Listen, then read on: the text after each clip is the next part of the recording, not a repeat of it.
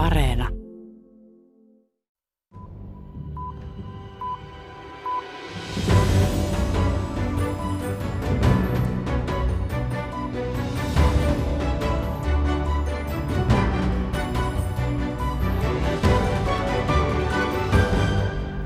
Maradona.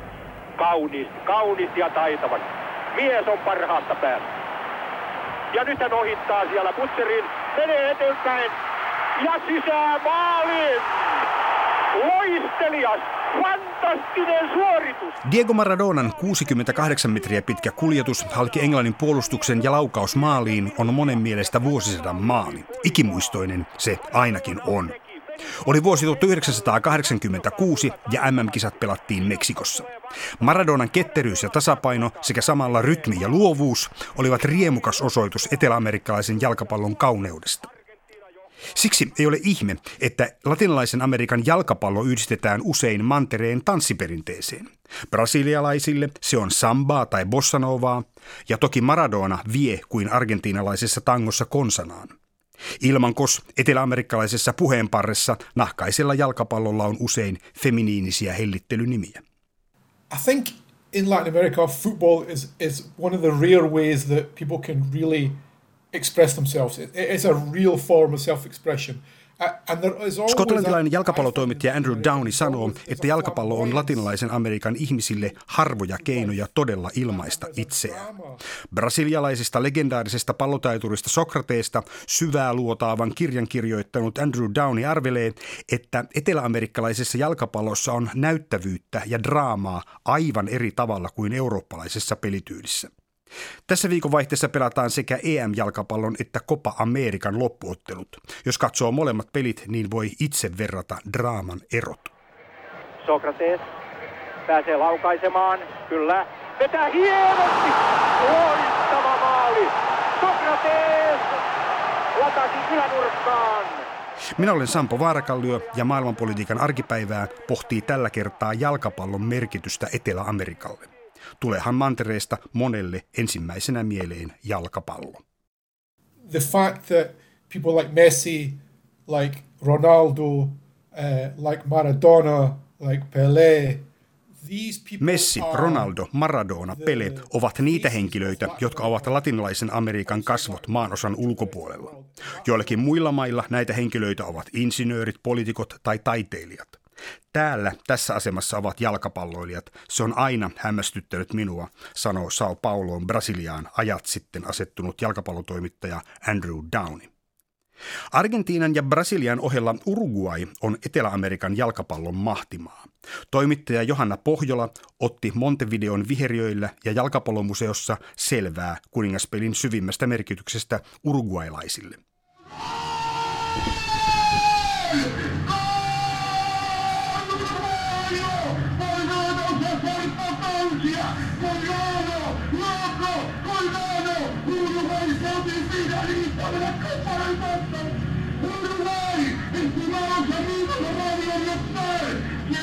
Tältä kuulosti uruguailais-selostajan riemu, kun Uruguay pääsi semifinaaleihin Etelä-Afrikan MM-kilpailuissa vuonna 2010.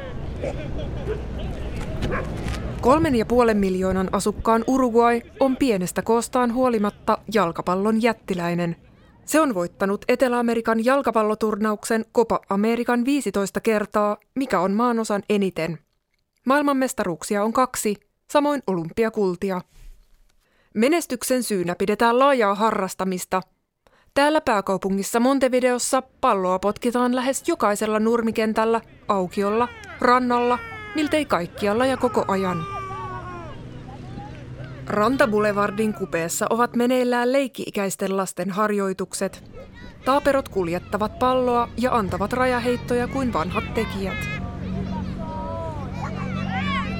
Lasten jalkapalloa kutsutaan Uruguayssa babyfootballiksi. Jopa neljä kymmenestä alakouluikäisestä pojasta pelaa järjestäytyneesti. Kadun toisella puolen joukko teinejä harjoittelee maalintekoa. Felipe Servetti haluaisi ammattilaiseksi, mutta kokee, että 14-vuotiaana se on jo myöhäistä.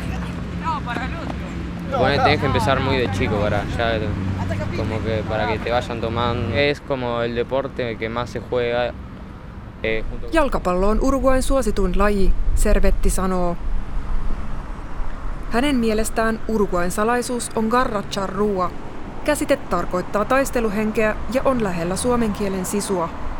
como que tipo, aunque vaya perdiendo 3 a 0 en el minuto 90, lo seguís peleando, digámosle así, como que... Taistelua jatketaan, vaikka oltaisiin häviöllä 3-0 pelin viimeisellä minuutilla, Servetti sanoo.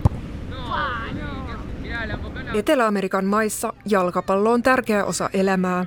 Moni kokee, että se auttaa unohtamaan yhteiskunnalliset ongelmat, kuten köyhyyden ja epätasa-arvon. Myös urheiluuutiset ovat jalkapallokeskeisiä. Uruguain televisiossa raportoidaan myös naapurimaiden Brasilian ja Argentiinan liigatuloksia. Klassisia maaleja näytetään yhä uudelleen. Maali on jalkapallon orgasmi, vertaa edesmennyt urugualaiskirjailija Eduardo Galeano.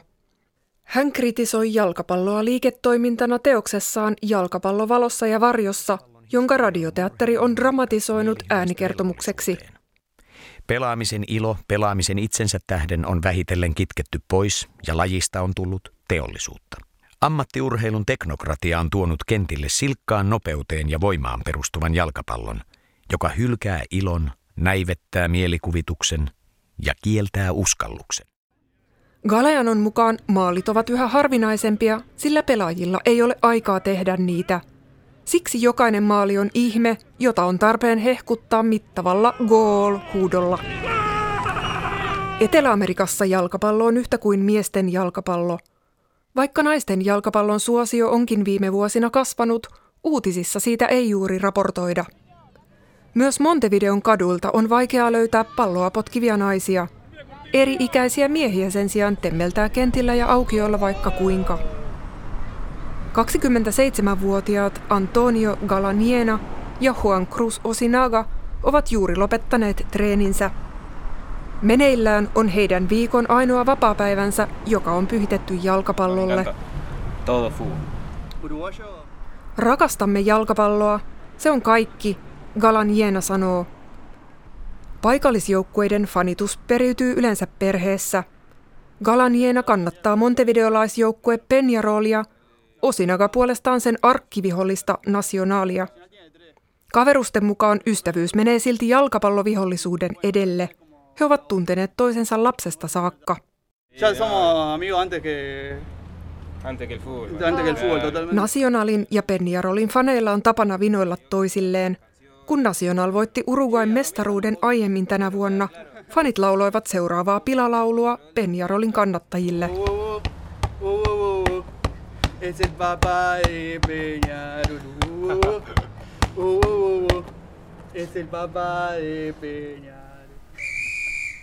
Pienellä Uruguaylla on keskeinen rooli jalkapallon historiassa, sillä täällä pelattiin kaikkien aikojen ensimmäiset MM-kilpailut vuonna 1930. Siitä on nyt 91 vuotta. Kilpailujen stadion, Estadio Centenario, sijaitsee keskellä Montevideota – se on koronarajoitusten vuoksi yleisöltä suljettu, mutta pääsen sinne erikoisluvalla.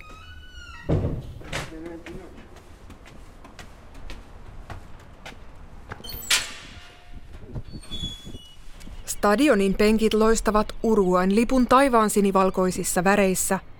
Istumaan mahtuu 61 000 ihmistä, mutta tällä hetkellä paikallispelit pelataan koronavuoksi ilman yleisöä – nyt nurmikentällä astelee teronimisiä kansallislintuja. Virkailija Gerardo Kalin mukaan linnut ovat stadionin todellisia omistajia.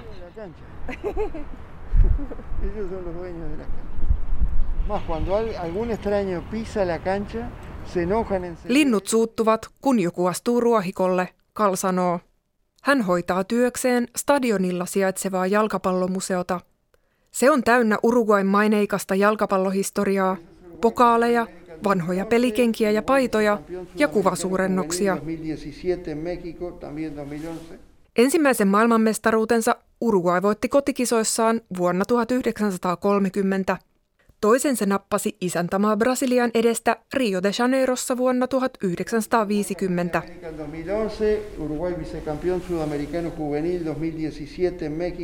Sittemmin menestys oli pitkään heikkoa, kunnes maa ylsi neljänneksi vuonna 2010. Museossa pyörivä elokuva kertoo liikuttavista juhlatunnelmista.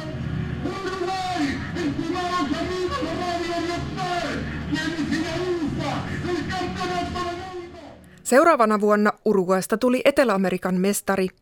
Maassa syttyi tuore jalkapallointo, joka täyttää yhä kentät, nurmet ja aukiot harrastajista.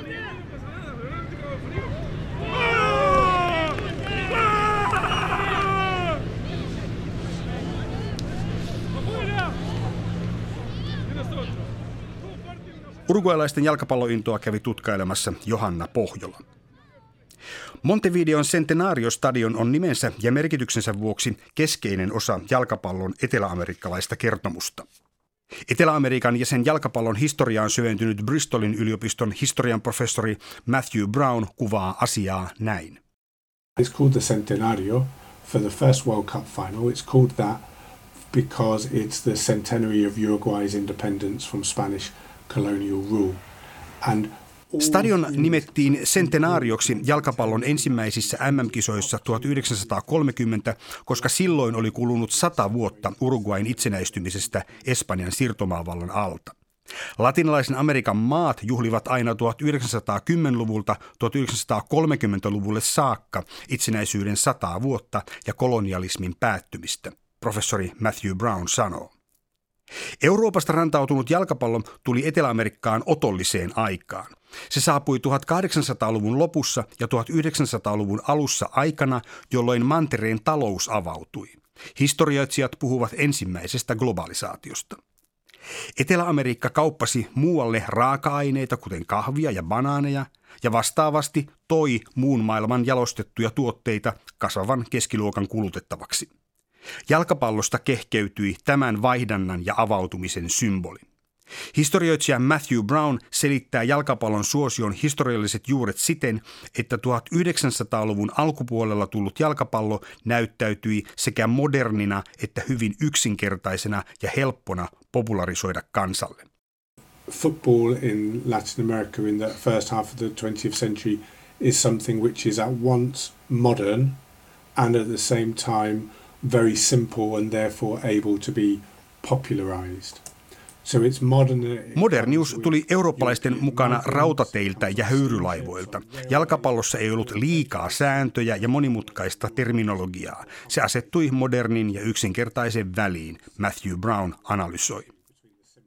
Jalkapallo kasvatti suosiotaan. Seura ja joukkue antoivat yksilön identiteetin rakentamiseen uusia ulottuvuuksia – ja tietenkin jalkapallo tempaistiin mukaan myös kansallisen identiteetin luomiseen halki latinalaisen Amerikan.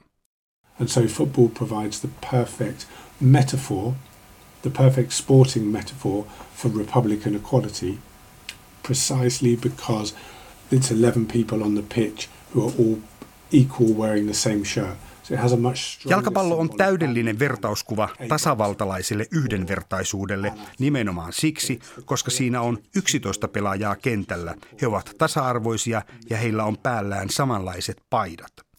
Professori Matthew Brown arvelee, että tällä on vahvempi vertauskuvallinen arvo kuin yksittäisellä oman maan nyrkkeilijällä tai yleisurheilijalla. Se on kollektiivinen joukkueen rakentamisen prosessi ja siksi tärkeä jalkapallon kansallisen mytologisoinnin vuoksi. Olennaista oli myös se, että Etelä-Amerikan maat menestyivät oitis jalkapallon MM-kisoissa. Jalkapallo antoi aihetta kansalliseen ylpeyteen. Latin America has for, for, for a century been the best at football. And that was hugely important because Latin Americans could look at the rest of the world and say, at this game, we are better than you. Latinalaisen Amerikan maat ovat olleet vuosisadan ajan parhaita jalkapallossa. Se on tärkeää, että he voivat sanoa muulle maailmalle, että tässä pelissä me olemme parempia, toimittaja Andrew Downey sanoo. Yksilön suhde seurajoukkueeseen ja sen luoma yhteisö ja kiinnittyminen tuohon yhteisöön muodostuivat vuosikymmenten saatossa olennaiseksi osaksi eteläamerikkalaista arkea. Vauvalle tuodaan jo synnytyssairaalaan pieni oman joukkueen pelipaita. Ja kun kuolo korjaa ikääntyneen kannattajan, niin arkku peitetään oman seuran lipulla. Seura on lähtemätön osa henkilön persoonaa.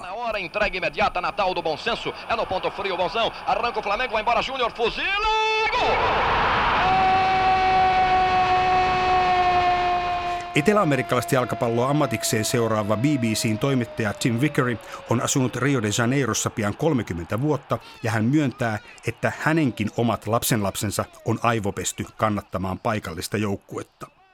Maineikas jalkapallotoimittaja Tim Vickery sanoo, että yhteisöllisyys on tehnyt pelistä yhteiskunnallisesti merkittävää ja siksi siitä on tullut myös poliittisesti tärkeää. Because it's so important in society, obviously it's, it's, it's very, very important politically. Uh, dictators over the years have often tried to take advantage of football and football in Brazil – Jalkapallon poliittisen merkityksen vuoksi myös diktaattorit ovat tahtoneet hyötyä pelistä Brasiliassa. Jalkapallo kehittyi valtavasti diktatuurin aikana. Kansallinen liiga aloitettiin 1971. Sen ideana oli yhdistää kansaa, toimittaja Tim Vickery sanoo. Brasilian tavoin myös muun muassa Argentiina oli sotilasdiktatuuri pitkät ajat 60-, 70- ja 80-luvuilla. Etelä-Amerikan sotilasdiktatuurit käyttivät jalkapallon kollektiivisuutta ja siihen liitettyä kansallistunnetta voimakkaasti hyväksi. Mussolinin ajan Italia on ollut monen latinalaisen Amerikan poliittisen johtajan ihailun kohde. Mustapaitainen fasistijohtaja tykkäsi kovasti jalkapallosta. Sotilasdiktatuuriajan jalkapallo on erittäin merkittävä osa Etelä-Amerikan poliittista historiaa. Andrew Downey muistuttaa, että kun Brasilia voitti maailmanmestaruuden vuonna 1970, oli maassa meneillään diktatuurin pahimmat vuodet. In 1970 Brazil won the World Cup. They were undergoing the worst years of the dictatorship. And one of the reasons you saw such a huge outpouring of emotion in 1970 when Brazil won was because Ihmiset juhlivat mestaruutta niin innolla siksi, koska se oli valtava helpotus, tunnevyöry. Se oli niitä harvoja onnenhetkiä, joita ihmisillä oli. Niitä harvoja kertoja, kun saattoi juhlia jotain kaduilla, koska muutoin oli paljon rajoituksia. Juhlinta ei tarkoittanut sitä, että ihmiset olisivat tukeneet diktatuuria, vaikka diktatuuri yrittikin käyttää sitä omaksi hyödykseen, Andrew Downey sanoo. Toimittaja Jim Vickery muistuttaa, että Brasiliassa jalkapallo on ollut perinteisesti kallellaan oikeistoon. Sotilasvallan aikaiset suuret infrastruktuurihankkeet olivat keino saada kansan sielua diktatuurin puolelle, ja kansallisen liigan perustaminen oli osa tätä kokonaisuutta. Tässä on kiinnostava linkki tähän päivään. Brasilian nykyinen oikeistopopulistijohtaja Jair Bolsonaro on julkisesti sanonut ihailevansa sotilasvaltaa ja hän on hyvin kiinnostunut jalkapallon merkityksestä valtansa kannalta. Muun muassa brasilialaistähti Neymar on avoimesti Bolsonaron kannattaja. On käytännössä niin, että jos pidät kadulla maajoukkueen keltaista paitaa, on se samalla kannanotto Bolsonaron puolesta. Argentiinassa sotilasvallan ja jalkapallon suhde on ollut toisenlainen. Tim Vickery arvioi, että argentiinalaisten muisto brutaalista sotilasvallan ajasta on kipeämpi. Argentiina isännöi diktatuurin varjossa jalkapallon maailmanmestaruuskisoja 1978. Argentiinassa oli vahva liike, joka haastoi sotilasdiktatuurin arvot ja joka loi uskoa vapauden arvoihin. Um, the irony of this situation is, is the, the, the, the leader of this movement Minotti Tähän liittyvä ironia oli se, että liikkeen johtaja oli Cesar Luis Menotti, eli Argentiinan maajoukkueen valmentaja, silloin kun maa voitti 1978 maailmanmestaruuden juuri aikana, jolloin sotilaat olivat vallassa. Menotti sanoi puheessaan pelaajille, että muistakaa, me emme pelaa kenraaleille tai VIP-paikoilla istuville, vaan me pelaamme omalle kansallemme. Menotti teki jalkapallosta filosofisen mielenilmauksen työväenluokan hyväksi, Tim Vickery sanoo. Tim Vickery arvelee, että tuo oli se ainoa kerta, kun jalkapallo oli merkittävästi vasemmiston käytössä. Ronaldinho. Pääseekö Brasilia vielä tekemään tässä tasoituksen? Hyvät sakset ja nyt on Rivaldo vapaana ja sieltä tulee vetoja. Ronaldinho on hyvä esimerkki jalkapallon yhdestä lisämerkityksestä latinalaisessa Amerikassa. Jalkapallo on sosiaalisen etenemisen väylä. Ronaldinho oli parikymppinen tekniikkataituri, kun hän tuli pelaamaan eurooppalaisiin seuroihin ja hänen uransa räjähti nousuun ja palkat kohosivat pilviin. Football becomes even more important as a, as a, as a way uh, Jalkapallosta on tullut entistä tärkeämpää. Lähes kaikilla nuorilla pelaajilla on unelmana ostaa talo äidille. Se on hyvin yleinen tarina. Sosiaalisen kohoamisen tarina ryysyistä rikkauksiin, se on hyvin tärkeä, Jim Vickery sanoo. Tähän on tullut entisestään lisää kierrettä. A young boy shows promise for his entire family if they have jobs to stop working. Jos nuori poika vaikuttaa lupaavalta pelaajalta, niin on yleistä, että koko perhe lopettaa työt, jos sellaisia sattuu olemaan, ja heistä tulee pojan tukijoukko. Hän on ehkä 14-15-vuotias, mutta hän kantaa jo taakkaa koko perheen taloudesta. Se on hyvin epätervettä. Koko siirtojärjestelmä on muuttunut BBCn toimittajan Tim Vickerin mukaan sairaaksi. The European market now looks to buy younger and younger and younger. Euroopan markkinoille halutaan ostaa pelaajia aina vain nuorempina. Heidät voi tuoda 18-vuotiaina, mutta sopimukset halutaan tehdä jo 17-vuotiaiden kanssa. Nuorten pelaajien keskuudessa on valtava paine olla hyvä erittäin aikaisin. He haluavat tehdä vaikutuksen hyvin aikaisin. He ajattelevat, että 22- tai 23-vuotiaina he eivät ole enää kiinnostavia Euroopassa. Te quiero, Diego. Oli, oli, oli, oli, Diego. Latinalaisen Amerikan jalkapallon koskettavin ja surullisin ryysyistä rikkauksiin ja tuhoon kertomus on tietysti Diego Armando Maradonan tarina. Menestys, loisto, ihailu, lankeaminen, hyljetyksi tuleminen, kuolema ja anteeksi anto. Un ídolo. Siempre fue muy importante de que era muy chica. Desde que tenía dos años, a través de mi hermano el mayor. Eh, Hän on idolini. Tutustuin häneen kaksivuotiaana isoveljeni kautta. Maradona on kaikki. Hän tulee aina olemaan sydämessäni, sanoo Dorina Palumbo Buenos Airesista. Jalkapallotoimittaja Andrew Downey puolestaan huomauttaa, että tärkeintä Maradonassa oli se, ettei hän ollut virheetön. Hän oli nero, mutta ei täydellinen. Siksi ihmiset näkivät hänessä itsensä. Se on olennaista. First of all, he was flawed. He, he, he was he was a god to them, but he was a flaw, he was a genius, but he was a flawed genius. And I think they could see themselves in Maradona. I think that's really important. Häneltä ei mennyt kauan huomata, että oli sietämätön velvollisuus olla Jumala kentällä – mutta alusta alkaen hän tiesi olevan mahdotonta välttää sitä velvollisuutta. Tarvitsen sitä, että minua tarvitaan. Maradona pelasi, voitti, virtsasi, hävisi. Kun Maradona lopulta suljettiin vuoden 1994 MM-kisoista, jalkapallokentät menettivät äänekkäämmän kapinallisensa. Maradona oli pitelemätön puhuessaan ja vielä pitelemättömämpi pelatessaan – Eduardo Galeanon ajatus Maradonasta jumalana kentällä johtaa ajatukset monesti käytettyyn vertaukseen, jonka mukaan jalkapallo on latinalaisessa Amerikassa uskonto. This is a secular religion that people know even as they are worshipping the, the heroes of the stadia that these are mortals – Jalkapallo on maallinen uskonto. Ihmiset tietävät sen, vaikka he rukoilevat ja palvovat sankareitaan stadioneilla. He tietävät, että pelaajat ovat kuolevaisia. Vaikka siinä on laajempi hengellinen ulottuvuus, niin uskonto on metafora. Bristolin yliopiston historian professori Matthew Brown sanoo. Maailmanpolitiikan arkipäivää taas ensi viikolla uusin aihein.